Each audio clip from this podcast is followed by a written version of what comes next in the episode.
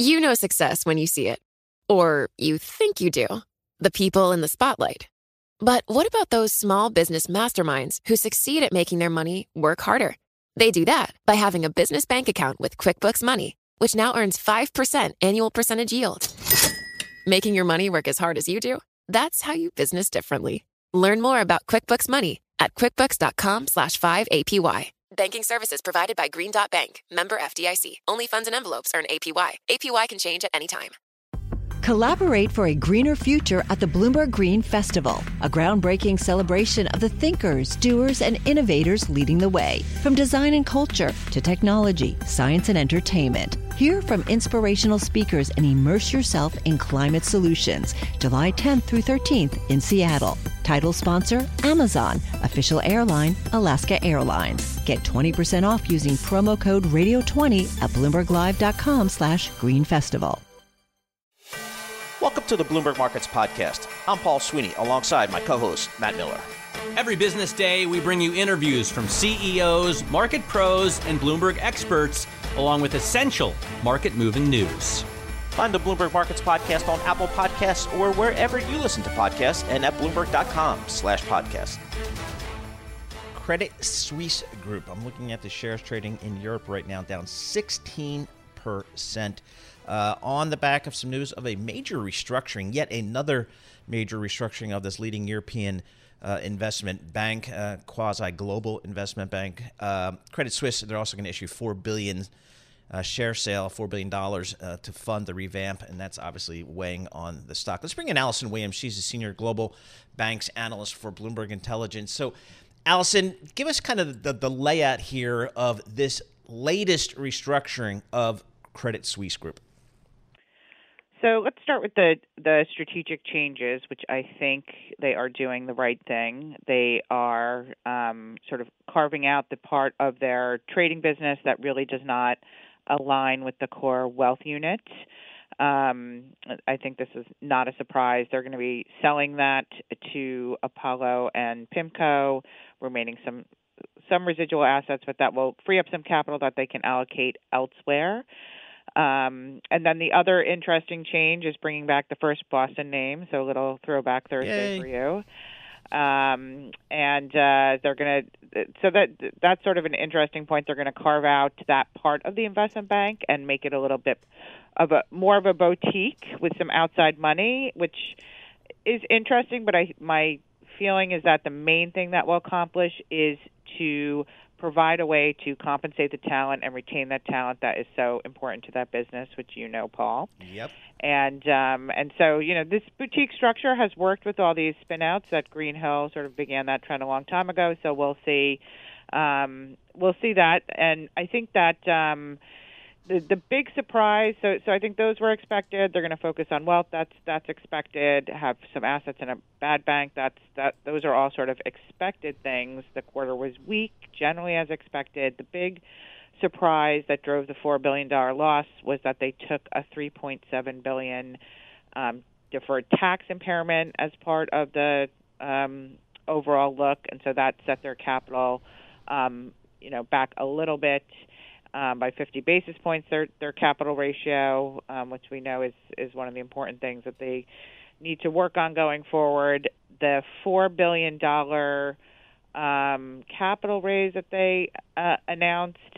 Um, you know, it's. I think the reason why the stock is weak today is first of all that that deal has to price, so it's always going to be hard for a stock to um, do well uh, ahead of that. There's some technical issues and then there are a lot of details missing. And so i think um, you know they're going to be we don't know what the pricing is on the on the um, securitized product group sale that i just told you about. So we have no idea how much money they're going to get there. We want to know about that.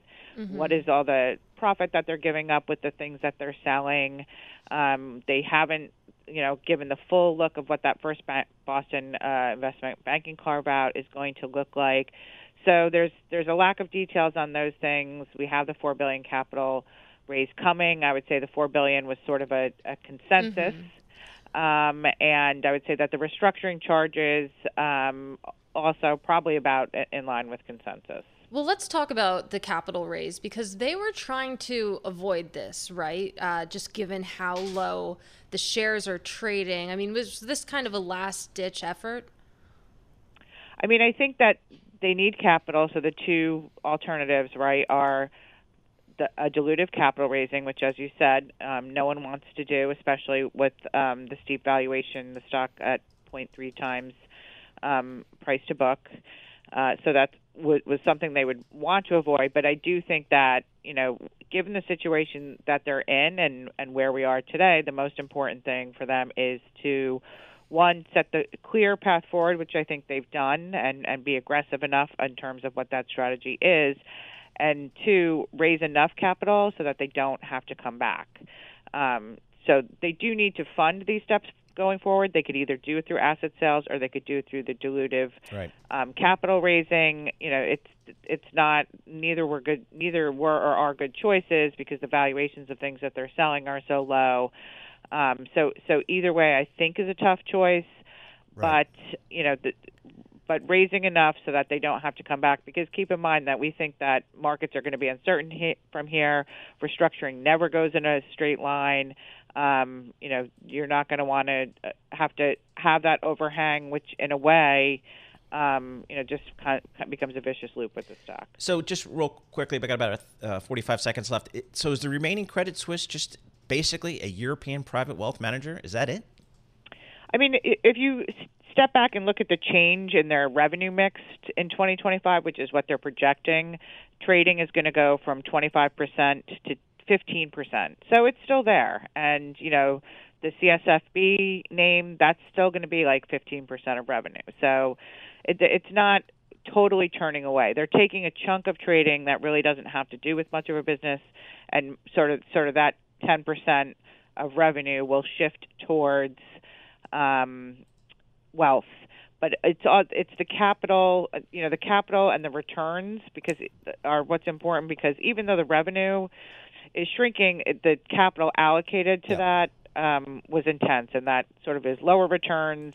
The stocks are valued based on what profitability you can give me or give the investor, and so I think that's that's right. the shift. So some shift, but yep. not totally going away. All right, good stuff as always. And I I will note that Michael Klein, one of the top bankers on Wall Street and a board member of Credit Suisse is going to become the CEO of this new CS First Boston. So I'm going to keep an eye on that boutique investment bank for sure. Alison Williams, senior global banks analyst for Bloomberg Intelligence, giving us the breakdown of kind of yet another restructuring of one of uh, Switzerland's leading banks, one of Europe's leading banks.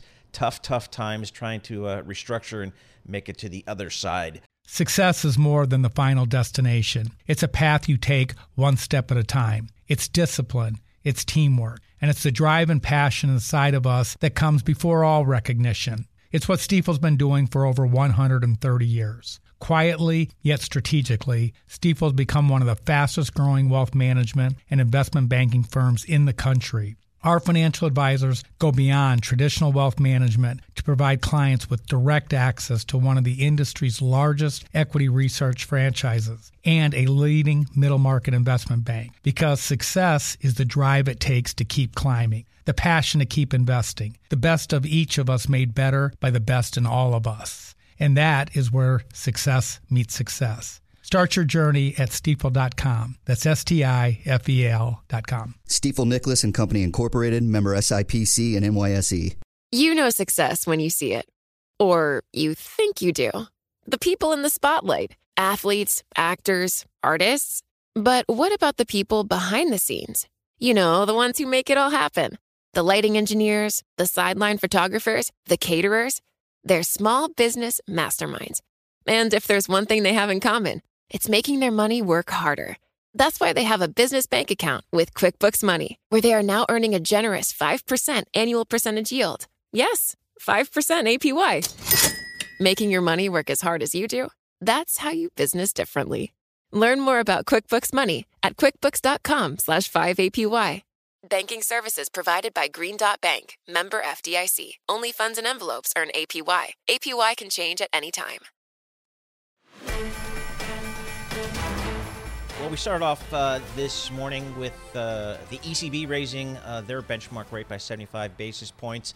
Uh, we also got a lot of economic data out today, uh, led by the GDP number came in a little bit better than expected, plus 2.6%. Remember, it was z- minus 0.6% uh, last quarter. So kind of brings us back to the same discussion. What's the Federal Reserve going to do as it looks at all these eco data points? Let's check in with Matt Stucky. He's a senior portfolio manager at Northwestern Mutual. Matt, you know, we obviously the ECB, what we heard from Madame Lagarde this morning, what we have been hearing from Federal Reserve officials, uh, leading uh, Fed Chairman Jay Powell, is the focus is on inflation. What is your inflation call at Northwestern Mutual, and then how does that kind of drive where you think this Federal Reserve will go from here? Well, good morning. Um, you know, first and foremost, we our, our call at Northwestern Mutual is that inflation is set to roll over here as we enter into 2023. Uh, however, we do think that um, you know, you're not really going to see it in the official CPI numbers until we we turn over into to next year because of the lagged effects of of housing. You know, housing enters into CPI as we all know with a 12 to 18 month lag, and so right now we're just dealing with, you know, uh, the housing market that we had in, in 2021, and, and, that's light years different than the current environment. So it's going to take time for this this inflation uh, number to to roll over, but you know the end destination in our in our minds is very different than the sticky inflation argument that that's um, still out there today. And obviously, we're in the heart of earnings season. And when we think about what the Fed is trying to accomplish uh, in trying to get a grip on inflation, trying to bring demand down, when you are parsing through some of the earnings reports that we're getting, what do you think would be better from the Fed's perspective? Would it be better if companies were just trailing estimates, missing everything, or if companies were still beating by a mile right now, like they were, you know, maybe a year or two years ago? Well, the Fed definitely wants to bring infl- inflation lower, and, and, they want to do so without uh, uh, w- without you know really putting a lot of people out of work. But you know, I think at, at, at a high level, profits and employment are, are correlated, uh, and so higher inflation, weaker aggregate demand from consumers as a result of all of this um, monetary policy tightening is inevitably going to lead to, to lower profits. Um, and so, you know, you look on the other side of this, you have to expect um, employment to, to suffer as we move into 2023. And we're starting to see that show up in the survey data. You know, just look at the conference board uh, information that we got last week, the labor differential, you know, is starting to migrate back um, away from the strength that we saw, you know, the last 12 months and you know the spread between how how um, how people are ask are answering the question of are jobs easy versus uh, hard to get right now is starting to correlate towards an increase in the unemployment rate. And so I think that's what the Fed wants to see. They want to see um, some labor market slack re-enter into into the economy, and um, you know we'll, we'll likely see that um, in the coming quarters. So Matt, we've had uh, almost half of the S and P 500 companies uh, report earnings. Um, you know, so we had some tech disappointment, but some other parts of uh, the market showing some decent numbers relative to expectations. Do you have any takeaways here at this point? Yeah, um, you know, I, I, think a broad takeaway is that certain parts of the economy, you know, this is going to feel like a pretty severe recession, and in other parts of the economy, this is going to be almost as if you know we don't really feel much of a recession at all. We're still rebalancing consumer spending back towards a historical mix of of services to goods. Um, you know, we were in a very, very strong good spending environment, a stay-at-home um, um, uh, uh, spending profile that really promoted good spending. I mean, good spending jumped 30 some percentage points yep. uh, year on year, and you know we're normalizing down down to historical averages. And so for those companies that operate in that area, it's going to feel pretty pretty painful. Uh, on the other hand, on the services side, you know, demand still remains pretty good, and you know, we would we would expect that to be uh, pretty resilient. And if you look back through historical recessions, and we, we do think we're going to have some sort of a, a, version of a mild recession, services demand tends to hang in there pretty well. It's it's the good side of things that you know really takes the brunt of brunt of the weakness. And so, Matt, when you survey the cross asset landscape right now, where do you see the most opportunity? Yeah, for the for the last couple of years, we've been tilting our our clients' portfolios towards cheaper parts of the market, areas that uh, can absorb um, some weakness in terms of earnings revisions to the to the downside. Um, and we see no reason to change that view. Um, you know, I, I, think if you just look at a sector neutral kind of value tilt in the large cap space, you're only paying you know eight and a half, nine times forward earnings uh, for a portfolio that's constructed in that manner, and so that's a lot of cushion against um, an environment that we see of, of, falling earnings expectations as the lagged effects of tightening monetary policy, higher inflation start to impact aggregate demand. Uh, and so that's how we've positioned our portfolios the last couple of years, and we, we just don't see a reason to change at this point. All right, Matt, good stuff. Really appreciate getting your time. Matt Stucky, he's a senior portfolio manager at Northwestern Mutual, uh, based in Milwaukee. And I've said it once, I'll say it again. There are some smart money managers in Milwaukee. You wouldn't think of it, I but wouldn't. it is a go to stop for an intrepid sell side analyst. Uh, looking for some II votes. Um, so I spent a lot of time in Milwaukee back in the day. This could be the interesting discussion, most interesting discussion of the morning. Uh, Asutosh Padhi, managing partner, he runs North America for McKinsey, which I think is some little consulting firm I've or heard something. of it. Yeah. So, anywho, uh, Asutosh is in our Bloomberg Interactive Broker Studio. Asutosh, thanks so much for joining us here. Um, you've got a new book out. We'll, we'll get to your practice and what McKinsey's doing and all that kind of stuff. The titanium economy. I've not heard that term before. What is the titanium economy? Uh, Paul, it's great to be here. Uh, the titanium uh, economy is all around us. It actually constitutes uh, a portion of the manufacturing. We call this industrial technology. These companies are durable, they're resistant. You don't actually see them, which is why we coined the phrase the titanium economy. And uh, these, these companies, there's 6,000 of them, they've been around for the last uh, 50 to 100 years yet they often don't get talked about. These are not the companies with the business to consumer brands. They don't buy the Super Bowl ads. They often the CEOs often don't make it um, to the front page of a newspaper. Yet when we spend time, what we found is that these companies, 90% of these companies are profitable. Uh, they've been around for decades. Only 20% are actually public, mm. and the vast majority are, private. And you know, the, the thing that struck us was this not just our past, this could be the future of the American economy, and hence, hence the reason we put a focus on it. So, name some names here. What is the quintessential titanium economy company? So, Katie, we could have written this as saying there are these are the 50 companies you didn't know about in 150 places you never visited. and uh, let me take a couple of examples. Uh, one is an example of a company called Brady Corporation, excuse me. They're based in Milwaukee. Uh, this See, is a company. We just again. talking about We're just Milwaukee. Talking about Milwaukee. Swear to God. Town. And uh, they've been around since 1914. And they initially came up with technology that was used during the military during World War II. So when you were in extreme temperatures and you needed to separate electrical wires to provide safety. Today, that same company is around, and what they do is they provide technology that is used for identification of babies, the baby bracelets in hospitals. Mm-hmm. Right? That's one example of a company. Another example of a company, if I go down south, is Qorvo, uh, which is based in Raleigh. Uh, when we are able to text and speak on our phones at the same time, it's because of the company called Qorvo, and they make the components that actually use a, that allow us to be able to text and speak on the phone at the same time. Hmm right so these are just two examples of like things that we have come across in our day-to-day lives and that's why we said these companies are all around us I mean we use the products uh, on a continuous basis every single day yet we never actually see them why aren't more of these companies you know uh, public why where do, how do they capitalize them, themselves if they don't go to the public markets so many of these, uh, Paul, I get that question a lot. Many of these companies have been around for decades. Okay. Uh, these are companies that operate, they have a degree of specialization. We call these micro verticals. So these 6,000 companies, they operate in roughly 90 or so different micro verticals. They have come up with a playbook that actually allows them to be able to drive a consistent level of revenue growth and a consistent level of uh, econ- strong economic performance. We look at return on invested capital, and they have solid return on invested capital, and they've been doing that for decades. These companies have been in the mode of consistent, steady operating performance. And as a result, often the change in ownership is driven by is driven much more by uh, an, uh, by um, by the transition of a founder, etc. Right.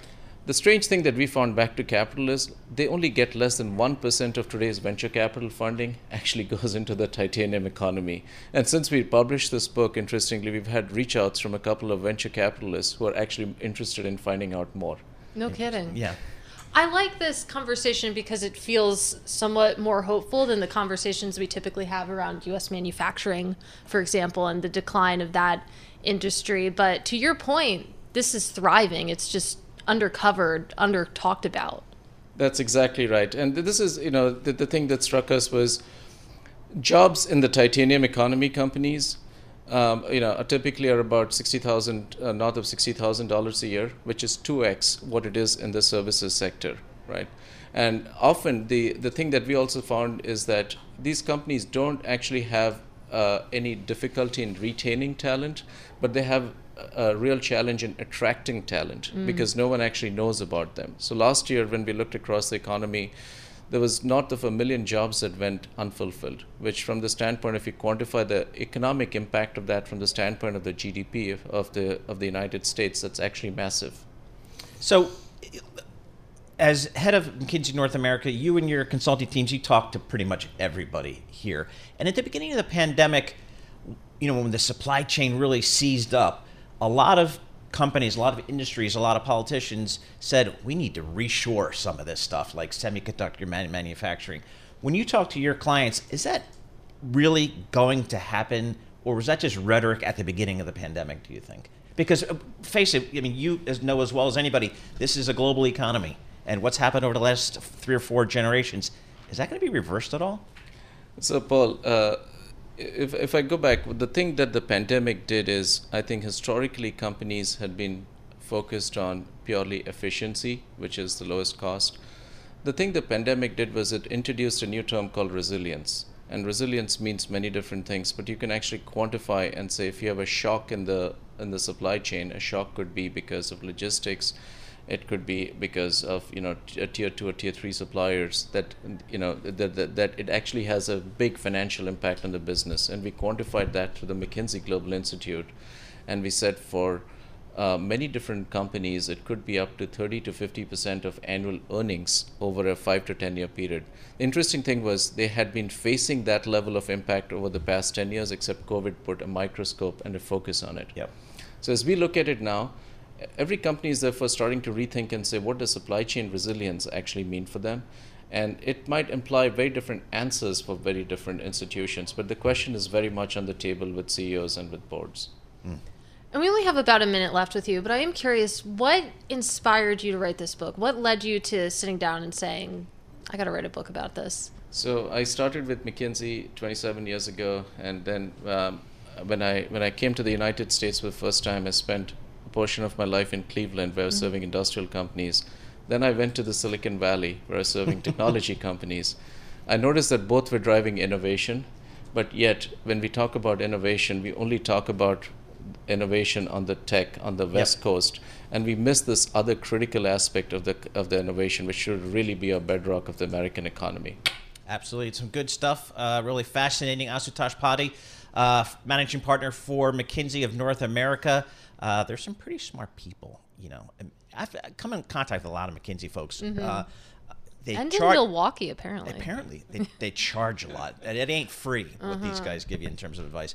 Uh, Asutosh, thanks so much for joining us. We appreciate it. Uh, his book is The Titanium Economy. Sounds pretty interesting out there. Success is more than the final destination. It's a path you take one step at a time. It's discipline, it's teamwork, and it's the drive and passion inside of us that comes before all recognition. It's what Stifel's been doing for over 130 years. Quietly, yet strategically, Stifel's become one of the fastest growing wealth management and investment banking firms in the country. Our financial advisors go beyond traditional wealth management to provide clients with direct access to one of the industry's largest equity research franchises and a leading middle market investment bank because success is the drive it takes to keep climbing, the passion to keep investing, the best of each of us made better by the best in all of us. And that is where success meets success. Start your journey at stifel.com. That's S T I F E L.com. Stifel Nicolaus and Company Incorporated, member SIPC and NYSE.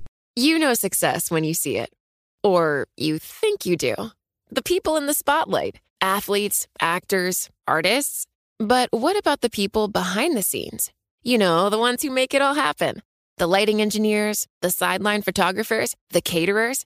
They're small business masterminds And if there's one thing they have in common, it's making their money work harder. That's why they have a business bank account with QuickBooks Money, where they are now earning a generous 5% annual percentage yield. Yes, 5% APY.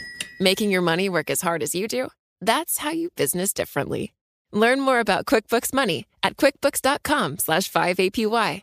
Banking services provided by Green Dot Bank, member FDIC. Only funds and envelopes earn APY. APY can change at any time. And Nasdaq uh, down seven tenths percent, uh, seven tenths of one percent on some of those weak tech earnings, um, and it hasn't been across the board, but there's been a lot of headwinds that have become really apparent for investors in this technology space, painfully apparent, uh, and one of them is digital advertising. But let's bring on and roundtable this thing a little bit. We'll bring on uh, Mandeep Singh. Uh, he's in our Bloomberg Interactive Broker Studio. Anurag Rana, uh, he's on the phone. They are both senior technology analysts for Bloomberg Intelligence. They cover the entire tech space. They've been doing it for uh, decades, and we need to break it down. Uh, Mandeep, let's start with you and Facebook. Um, this is my takeaway from the Facebook call, which I did listen to last night. We have slowing revenue growth for a variety of reasons. We're going to re- continue to ramp up our spending on a business, Meta, that none of you really understand or support. That's a tough message for a stock. And I'm like, how can that stock work with that type of message? And stock's down 25% today. What's your takeaway here about the Facebook story going forward? Yeah, look, I, I think the print wasn't bad. So if you look at the impressions growth, 17% growth, given you know all the product changes they're making to compete with TikTok, it was in line, in fact, better than expectations. The problem was the guide, and that too, they seem to have reined in the expenses for this year's. In fact, they started off the year with 95 billion OPEX guide. They brought it down to 85 to 87.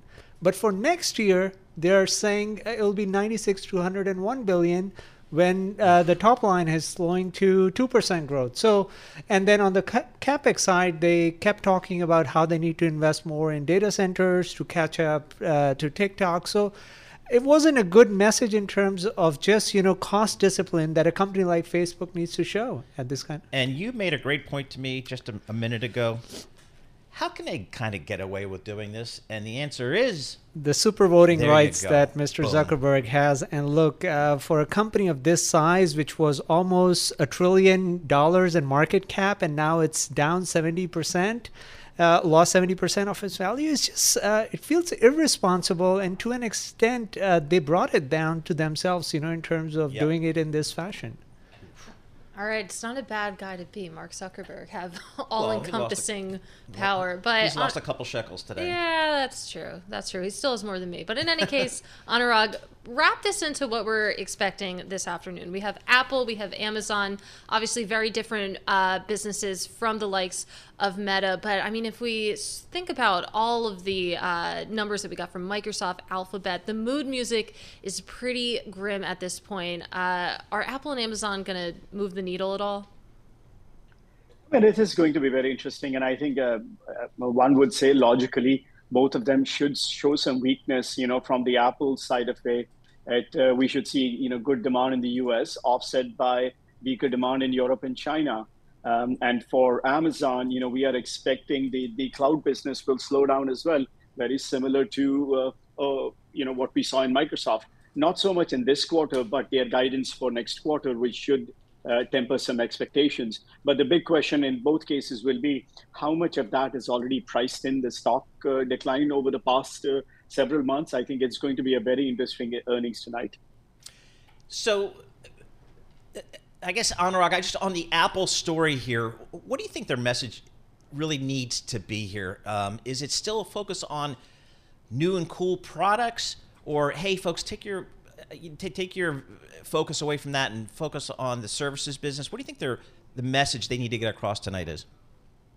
I think the message is going to be focused on the complete ecosystem, not so much hone in just on the iPhone numbers all the time, but look at what they have done in terms of you know the clients adopting far more products, everything from Macs to AirPods, and then the services business where they are investing aggressively because you know frankly speaking, services business does something more than just add revenue. It adds a really high margin profit to uh, uh, Apple's bottom line services business have gross margins of about 70% compared to products, which is only in the 40s. So as they grow up the services business, I think it is going to be beneficial to Apple in the long run. Can I uh, inject some anecdata in here? My husband bought an iPhone for the first time this week, which Really? is fascinating. He's, Where's he been? He's always been an Android user, but he bought his very first iPhone. I told one of our family friends that uh, her husband also bought his first iPhone in the past few months. So I, I didn't don't think know there what's were any going new on. users out there, but there There's are. Okay. still the total addressable market uh, has not been completely tapped yet. But uh, Mandeep, I want to go back to Meta because you were saying it wasn't that bad, maybe. Uh, you look at the share price today, uh, 23% down in Meta shares. Is this an overreaction? It, certainly is. And from a valuation perspective, look, if they walk back their comments or the guidance around, you know, the OPEX and CAPEX they gave for 2023, that would add about, you know, $10 billion in free cash flow that the company could generate more.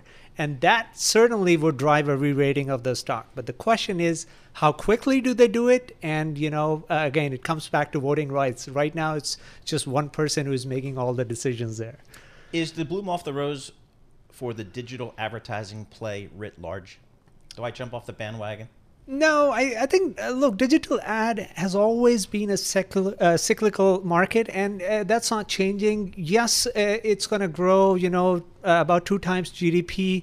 And uh, if the GDP is slowing down, that's going to impact. You know, inflation is somewhat a headwind for all the digital ad vendors, and we will come out of this. I mean, I have no doubt that search and YouTube will grow, you know, much faster than what they're growing now. Question for Meta is can they keep the engagement? Because once you lose your critical users, and and they seem to have migrated to apps like Snapchat, Roblox. I mean, the young demographic, TikTok.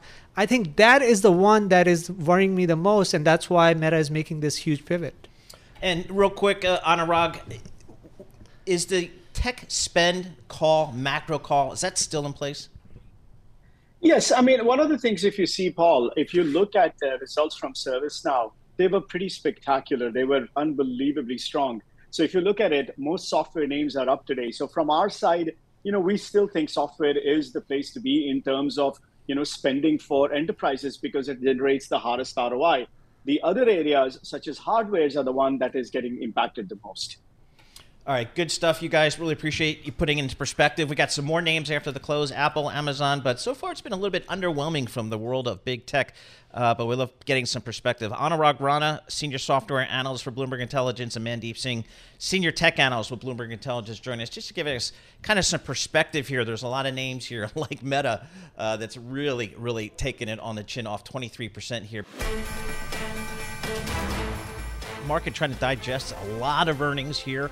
Uh, we had the ECB raising rates as well earlier this morning. Question then will be, um, you know, what will the Federal Reserve do next week? And I think we're probably going to cover that, don't you think, Katie? Uh, yeah, it's you know topic of conversation. We'll have we some probably Bloomberg should coverage. All right.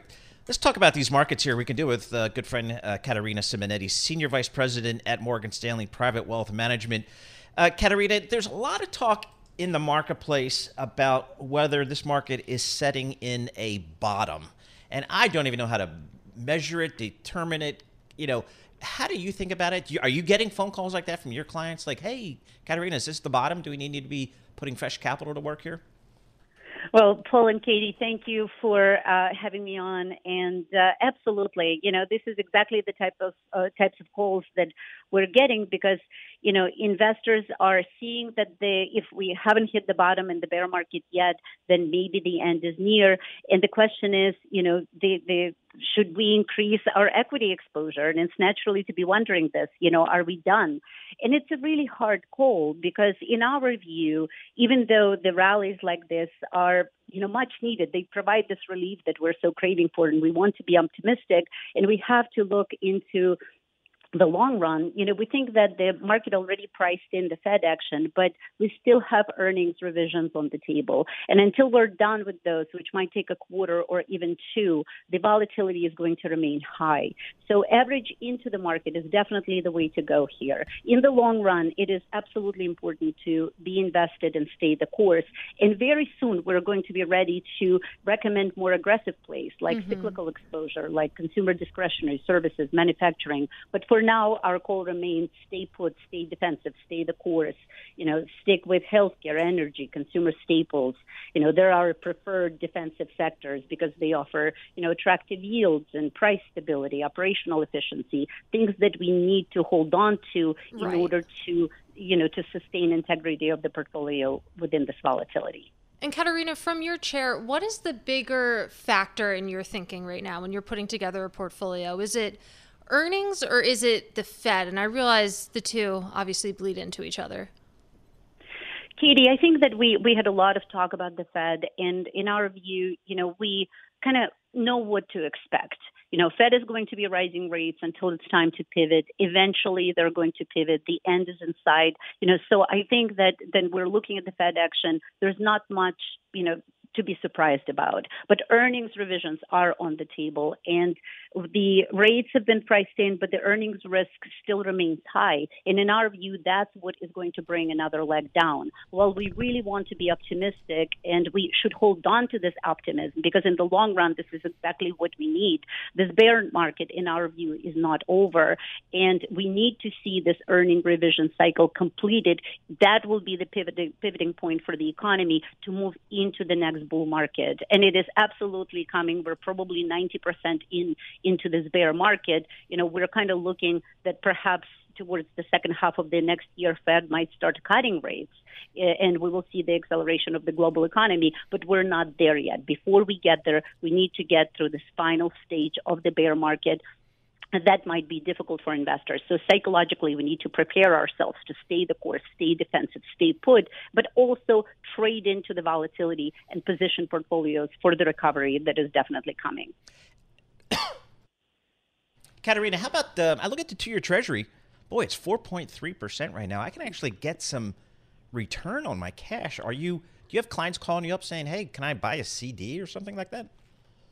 Well, Paul, that's a nice change from the beginning of the year. You know, the the difficult part about you know starting this, this year was the fact that bonds were down and stocks were down at the same time. There was basically no place to hide. And right now we're seeing that, you know, finally we can get attractive yields in treasuries, you know, CDs, even money market rates are coming up. But where we see the rates being the most attractive are short-term, high-quality corporate bonds. You know, really, you know, there there are options for investors finally, you know, so for the individuals who are not looking to increase their equity exposure that are concerned they don't necessarily want to be in the market right now because they're worried about all the risks that we're still facing you know there are attractive yields that you know we're finally can get you know on the fixed income side And Katerina, I want to go back to the idea of a Fed pivot because markets have been trying to time this trade for about six months now. Uh, it hasn't worked yet, but we talk about uh, economic data often in trying to suss out whether we're starting to see the real economic impacts of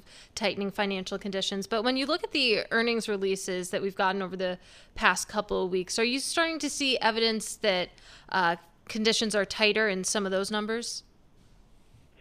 Well, uh, you know, we certainly wouldn't want to be in the seat of the Federal Reserve right now because they're trying to achieve the soft landing, but you know, there is a delay to their action, and we don't really know how the economy is going to respond. You know, and our deep hope is that you know even if we get the recession it's going to be a mild recession and not a severe one and hopefully we will be able to avoid it altogether. You know but that's the challenging part for the fed is you know they want to tighten and they want to get inflation under control which still by the way is remaining high. And there is a chance that inflation might stay at the higher levels levels in comparison to what we have seen historically you know and that might be our new normal. But that's the challenge. That's the balancing act that that fed is facing right now is you know they need to tighten they need to you know to address the inflation. The dollar is high and of course for a good reason you know with oil prices being high with us you know seemingly doing better than the rest of the world you know but they don't want to overshoot. They don't want to tighten so much that you know it will bring the economy into recession Hey, Katerina, thank you so much for joining us. Uh, always appreciate getting your perspective. Katerina Simonetti, she's a senior vice president, private wealth advisor at a little firm called Morgan Stanley.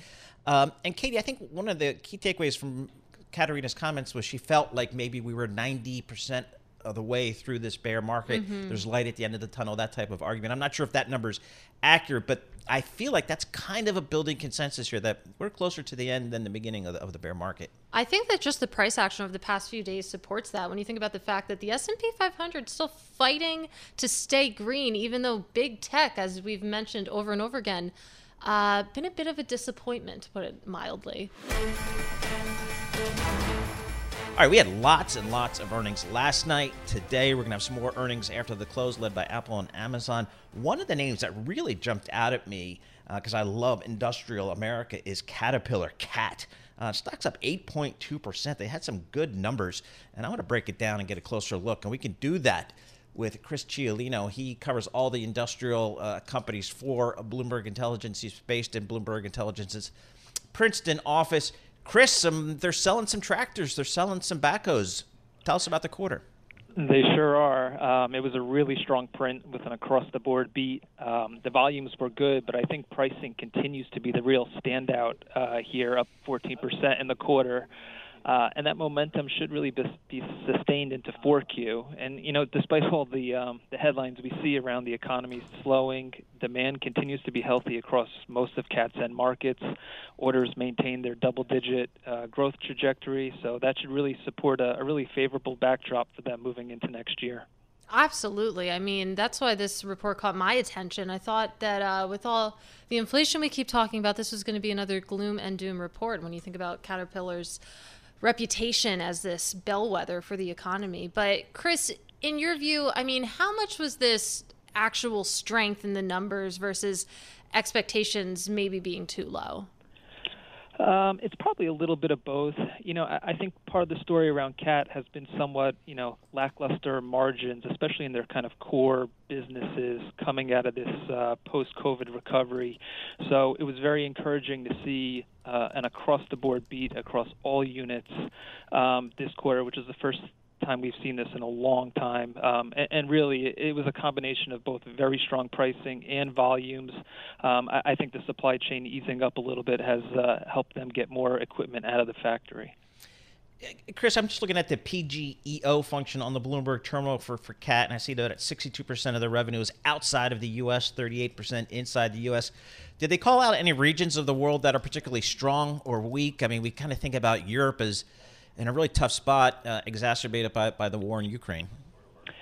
Yeah, if you think about uh, going across uh, around the globe here, um, you know, revenues were up in all regions. You know, we did see some deceleration or some softness um, in Europe and Asia. Asia, it's really a function of China, um, which is not surprising. If you take out China, Asia was actually up, um, and, and a, a, little bit of softness in Europe. But you know what? There's still a lot of infrastructure investments over there, so that has held up demand reasonably well in this environment. North America continues to be uh, unbelievably strong um, even though we, we're starting to see obviously some weakness on the residential construction side, but non-residential continues to be uh, a real standout. Yeah, this this demand and the pricing side of this business. Let's just focus on the Americas, Chris. Who's like a a typical customer of Caterpillar?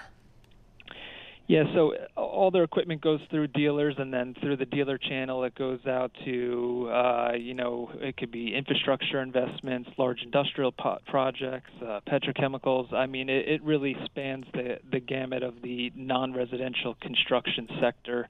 Um, that's roughly, you know, three quarters of their construction business. Uh, and then obviously they have, uh, you know, a, a, mining equipment business, which, you know, continues to make steady progress. This is here. industrial America, isn't it, Chris? Mm-hmm. and then don't forget, I mean, the, the energy and transportation yep. business. You know, with these higher oil and commodity prices, um, that's certainly a tailwind there as well. This isn't the titanium economy. No, this, this is, the industrial yeah, economy. But Chris, if we continue on this metaphor of you know Caterpillar being this economic bellwether, when you look through this report, are we past peak supply chain worry?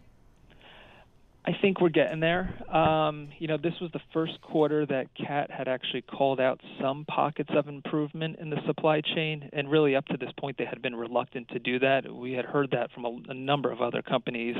Um, CAT tends to be, I, I think, a little bit more conservative from this standpoint. So for them to start citing some pockets of improvement, I, I think we're probably past the peak.